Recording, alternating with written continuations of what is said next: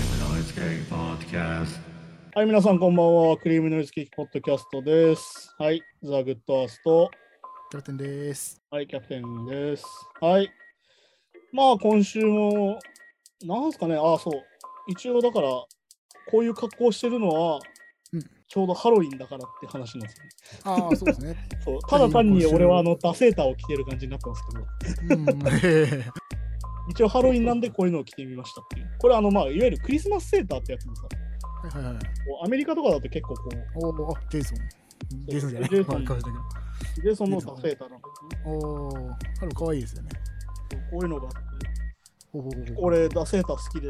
たまにう来ん。たりするんだけど、まあ、まさにこういう時期にちょうどいいかなって感じなんですけど、そうハロウィンはねなんかもう今あれじゃんなんか渋谷とかでも集まれないしそうそなうんか日本のハロウィンちょっとコスプレ大会化しすぎだよなって思ってはいるんだけどなんかそうですね。ちょっと俺にはホラー感が足りないんじゃないかと思うんだけどああ、まあ確かにまあその、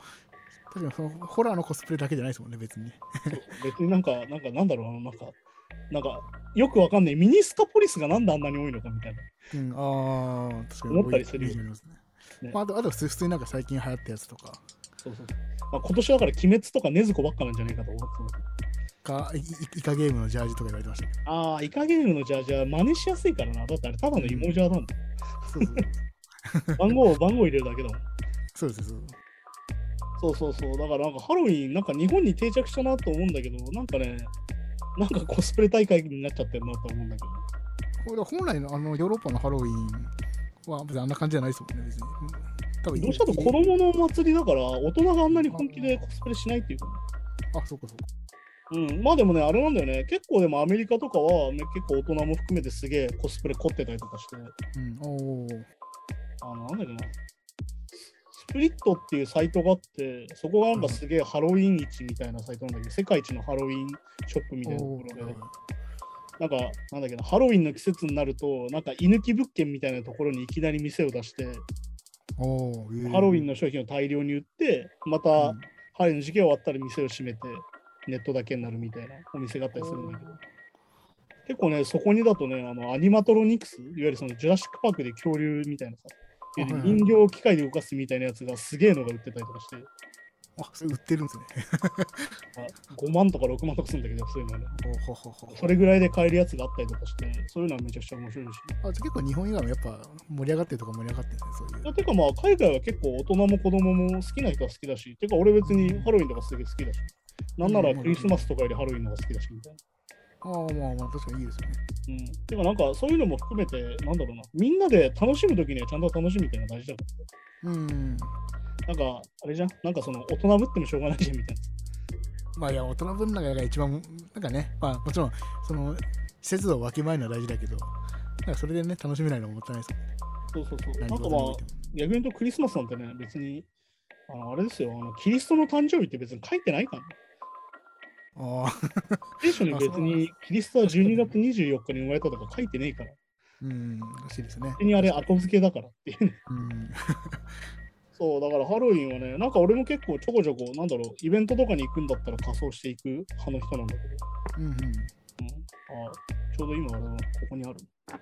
の、なんだろう、こ何れですか、それは。これ角でさ、こつもおーおーおーほうほうほう。れあのつけ自つ分けつでけずに。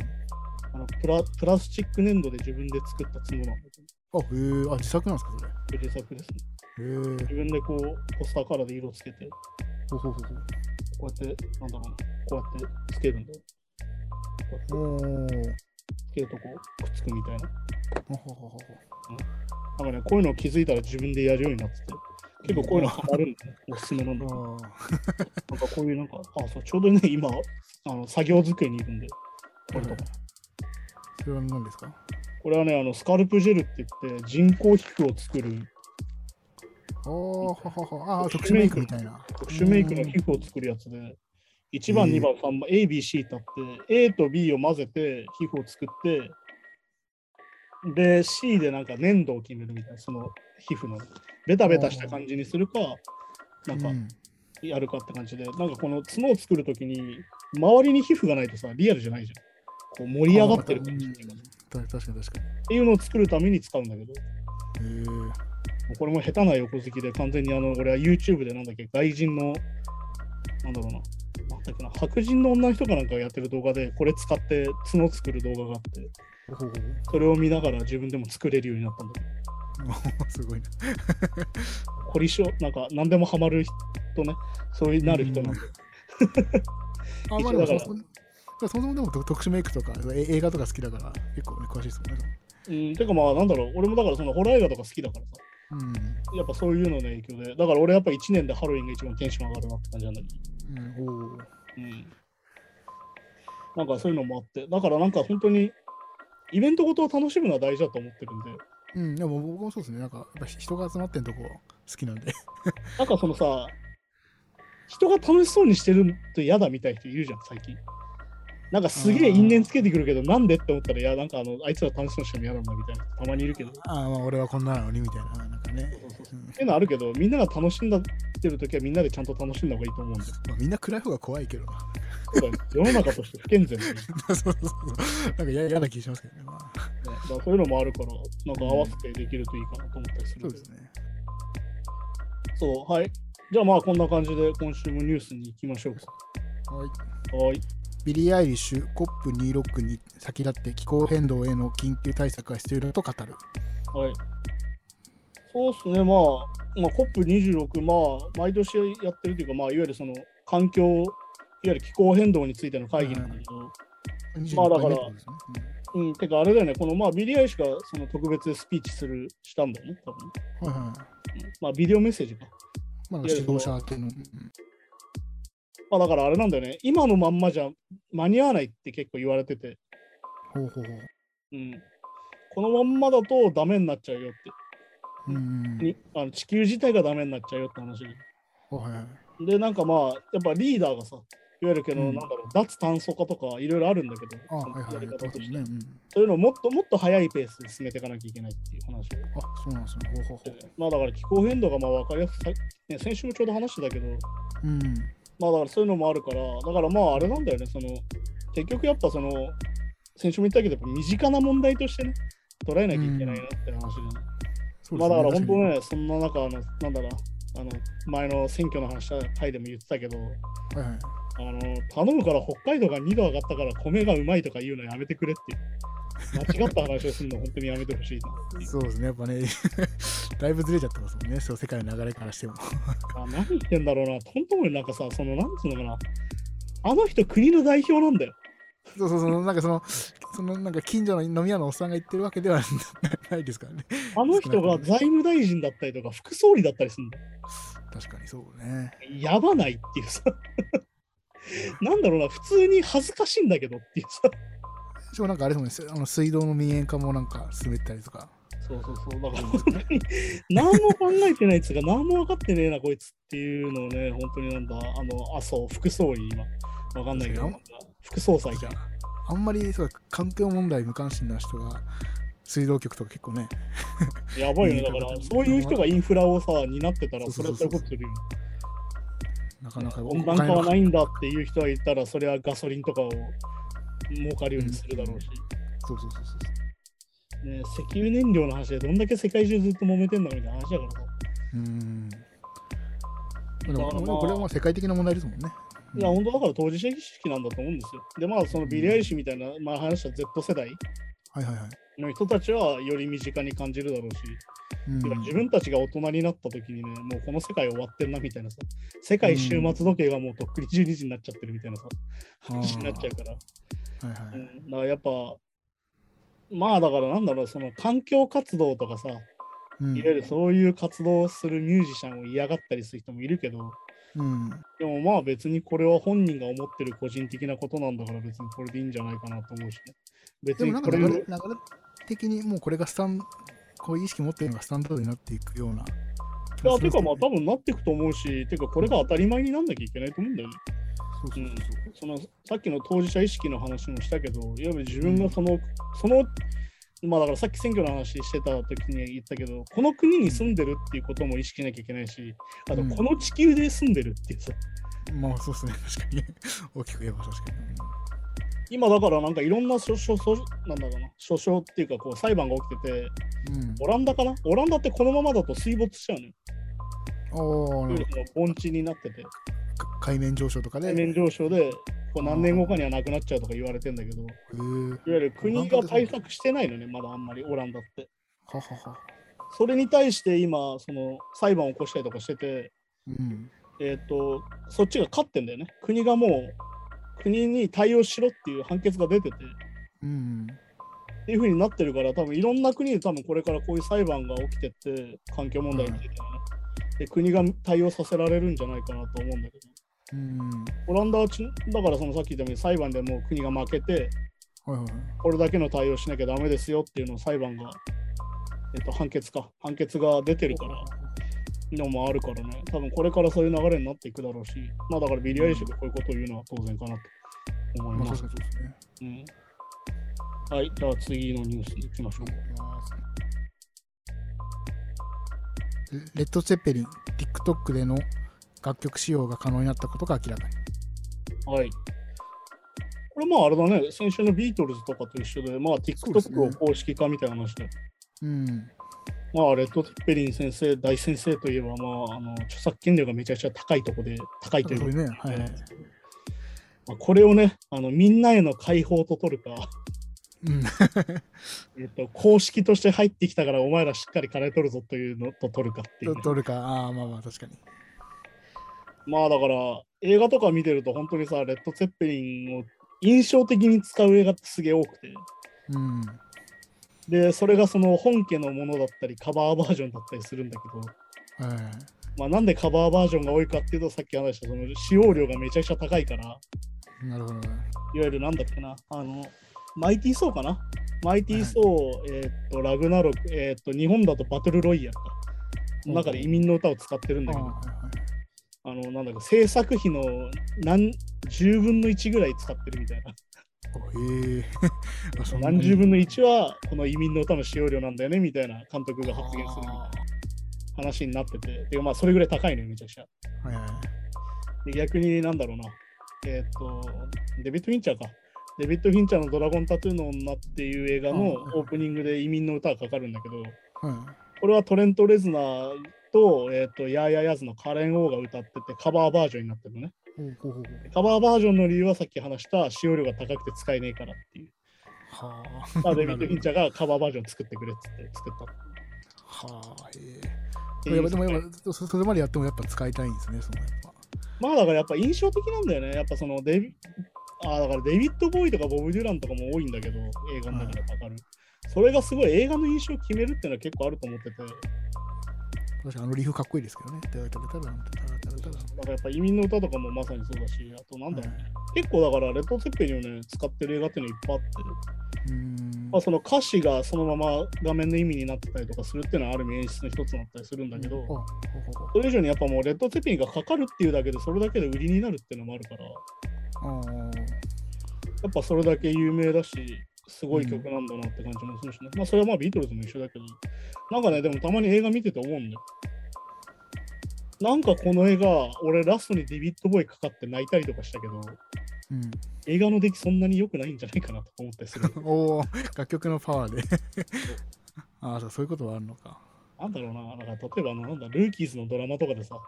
なんか最後にグリーンかかったらちょっと感動するみたいなさ、ああ、まあまあ。確あかあいうまのまになんか近い気いいも感すじにる。まとうん。なんかいい感じにままととまるみたいな。まる。はいはいはい。なんかとりあえずどんな場面でもとりあえず感動するバラード流しときゃいいじゃんみたいな安易なものも感じたりする映画もあるよっていう。 ああ。ああ、そっかそっか。でもまあこういうね TikTok とかにつながると、まあ、いわゆるなんだろうないわゆるその若者ヒットみたいなところを狙うっていうのもあるんだろうし、うん、まあまあそうかもしれないですね、確かに。まあだから最近はさその CD のプロモーションにね TikTok が使われてたりするからようん。く思うのがその CD の発売をできるだけ引き延ばしてさ、はいラッパーとかもよくやってるけど実はまだファーストアルバム出てないけど超流行ってるみたいなのあるじゃんうん。あれって結局バイナルヒットって言ってそのなんだ流行させるみたいな話があるんだけど、いわはいはいはい。ゆる TikTok とか YouTube で流行ったらただなわけよ、広告費をはっきり言って。ああ、まあまあ、そうそうですね、確かに。うん口コミみたいなもんですね。うんすげえ流行らしてって、最後に CD が出るみたいな。CD っていうかはい音源が出るみたいな。そうするとうんそのままなんだろうな、プロモーションに結果的にそれがなるみたいな。っあーていうのがあったりするから、やっぱこういう公式が TikTok 使い出すっていうのは多分そういうことだよね。あとまあさっき言ったうん無断で使用してるやつらを摘発するっていうのもあるだろうし。あー、まあまあ確かに確か多分こういう流れがどんどん出てきて、てかまあどんどんでき出てきてるから、まあ多分これからも続くでしょうね。に。でこれでやっぱ若い子とかより、まさかロロックに触れる機会もとかも増えてまあくるから、まだかた、ら先週話してたマネスキンじゃないけど、本当にそういうなんかタイムレスなう感じんになるんじゃないかな。うん。はい。じゃあ次のニュースいきましょうか。はい。ジー・オズボーン、妻との関係を描いた電気映画の制作が正式に発表されるというニュースですね。はい。まあ、あれですな。これはもう、まあ、ボヘミアン・ラブソディのせいなんでしょう な。ボヘミアン・ラブソディのせいなんでしょうなっていうかな、このニュースね、読んでるとね、まあなんかそうですね、そのやっぱ成功の影響はありますよね。なんかあれでしょあの、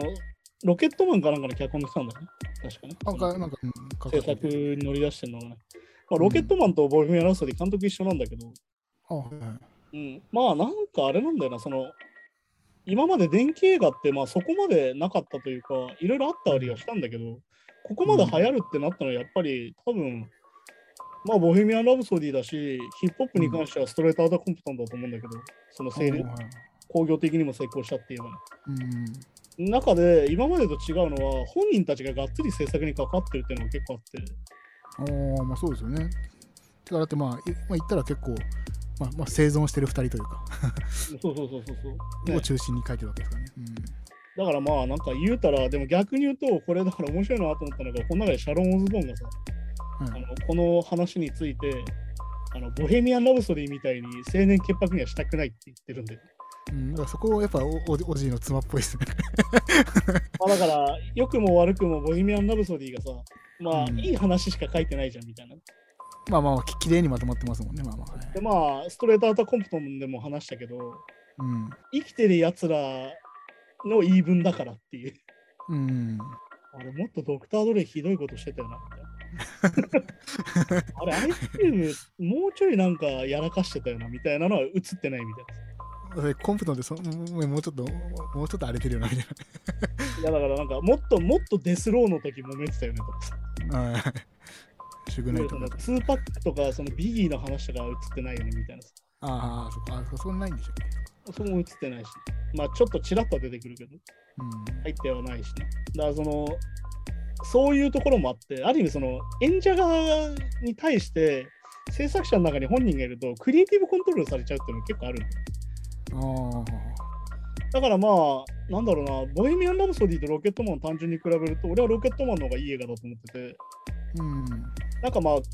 さっきも出てきたボヘミアン・ラブソディって結局そのフレディのね、その生涯を描いてるんだけど、はいはい、そうですね、確かに。なんかフレディが楽しかったっていう気持ちは全然描かれてないわけ。いうん。わゆる彼まの、そのあな苦んだろ悩、う、苦悩というかね。苦悩と悩みと、でもまあその中であるクイーンの音楽の素晴らしさみたいにはなるんだけど、うん。なんか彼がすごい楽しんでた時もあったはずなわけ。いわゆるめちゃくちゃパーティー狂だったからね。うん、あっていうところもちゃんとやってほしかったなと思ったら、俺、ロケットマン出てきたら、ロケットマンはしっかりそこはやってんだよね。あ。うん。そうですねこ。のエルトン・ジョン自体は非常にその悩んで、親から愛されなかったりとかしてね、その同性愛だったことで、はいはいはい。もうじゃあ君は一生幸せになれないねとか言われるし、本当にショックだし、いわゆる生きづらい人の生きづらさみたいなのは当然描かれてるんだけど、うんその中でもやっぱ彼は楽しい時はめちゃくちゃ楽しかったしっていうところもちゃんと描かれてて、まあ、そうですね。うんそこはまあロケットマンいいとこだと思うから、まあだから多分オチの場合はね、もうめちゃくちゃいろんなエピソードがあるわけじゃん。あのうん生きたままコウモリ食ったとかさ、ああ。ね、あのだからなんだ、あの、それこそあれか、ネットフリックスでやってたあの、モトリー・クルーかなんかの電気映画、電気映画というかはいまあドラマ、ダートの中でもオジーオズボーンはやべえやつとして出てくるし、うんああ。こうかなり伝説的な人だからね、うんどこまで映画化できるんだろうなって思ったりするけ ど、まあ当然 R15 とかになっちゃうんじゃねえかなって気がするんだけど。はいはい。そうそう、そういうのだったりとかするから、まあでもね、オジー・オズボーンとシャロン・オズボーンが関わってんだったら、まあ、つまんねえことにはなんねえんじゃねえかなって気がするけうど、ん、なんかね、そうなっちゃいますよね。そう、だからそれはちょっと期待しますな。だからまうあ、ん電気映画が儲かるってなったんだろうなって感まあ、多分それはまあもちろんもちろん、お金になるんですかね。じ。まあ、なると思う。だからやっぱそこに合わせて、やっぱ、音楽のもう売れてるから、ボヘミアン・ラブソディやうんそうっそうそうそうそうぱサントラもめちゃくちゃ売れたからさ、うん。だからやっぱ劇中でかかりますね、そもそもね。かかって、そもそもバンバン原曲かかうる。んだからさっき言ったみたいにさ、原曲使えないとかないから、ああ、そこそこ本人公認だと特にそうそう、ね。そういうことなんだよ。本人公認じゃないと使えなかったですね、実は。まあ、そうもうそういうことです。うん。この曲しか使えないとか、この曲が使っちゃダメとかあるから。だから結局そういうのもあるから、やっぱ本人公認の電気映画が出てくるっていうのは多分そういうことなんだと思います。そういうことですよね。より権利が大体クリアになってるっていう。うん。はいはいはい。じゃあ次、っていうかまああれですかね。なんかあれなんだよね。それに合わせて、あのニルバーナがなんか、あれなんだよ。マーク・ジェイコブスってブランドあるじゃん。うんはあそこがさ、なんかあのニルバーナのスマイルマーク思いっきりパクったみたいに出してて、い。うん、おお、はい。確かそれで裁判になったりとかしてたんだけど。うん。最近なんか裁判だとよく聞きますね。まあだからなんだろうな、結局そういうのって後付けで出てくるからさ、うん。まあなんかどれが正しいかっていうのも結局裁判に委ねるしかないんだけうん。ど、まあ、さっき言ったみたいに権利関係の話なんだよね、結局ね。うん。そう結局なんだっけ最近ニルバーナの話だとあれじゃん、あのなんかマーチャンダイズのデザイン、その T シャツとかのデザインが、はいはいはい。なんかそのダンテの新曲のその、なんだ、出てくるアーティストのやつをパクってるみたいなさ。うん。なんだけど、なんかまあ、調べてみたら、その、もうすでにその著作権フリーになってたみたいな、うん。なったりとかの話だったりするから、まあでもそこら辺はね、まあど、いちいち、いちいちやるしかないんだろうね、そこら辺はやっぱり。まあ、細かい。 そうですね。細かいやりとりというか。うん。まあだからそういうところも含めて、やっぱりだから、なんだろう、今まで多分ね、バレなかったりとかも結構あったと思うの、ネットがない時期は。まあ、それはそうですよね。多分とうん、あると思います、多分。だって、いわゆる楽曲のパクリだってそうだし、それこそ映画からの引用だってそうだし、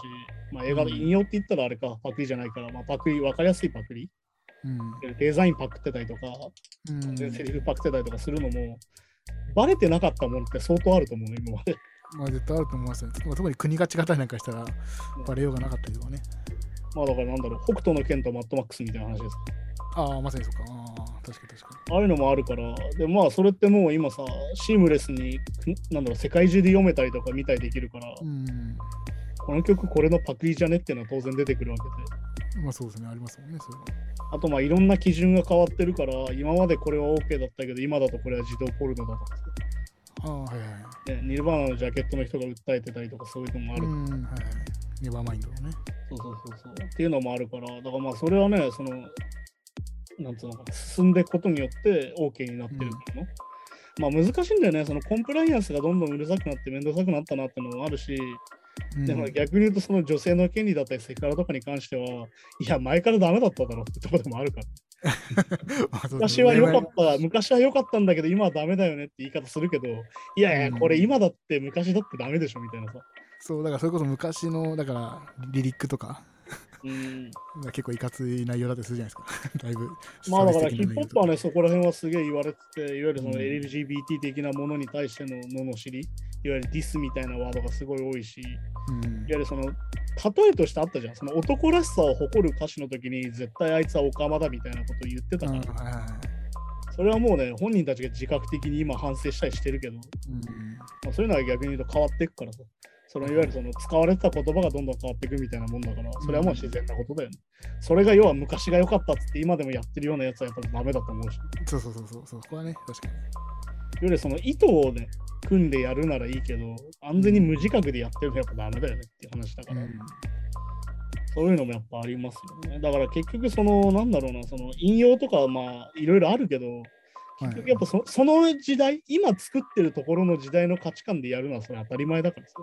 まあ、それはそう、もうやっぱそうですよね。やっぱ、まあ、モラル的な意味というか、まあ。うん。だかうら、んそういうのも含めてね、映画とかもいろいろ面白かったりするから、ああ、うん、あとなんだろう。あ、そう、ここにある今、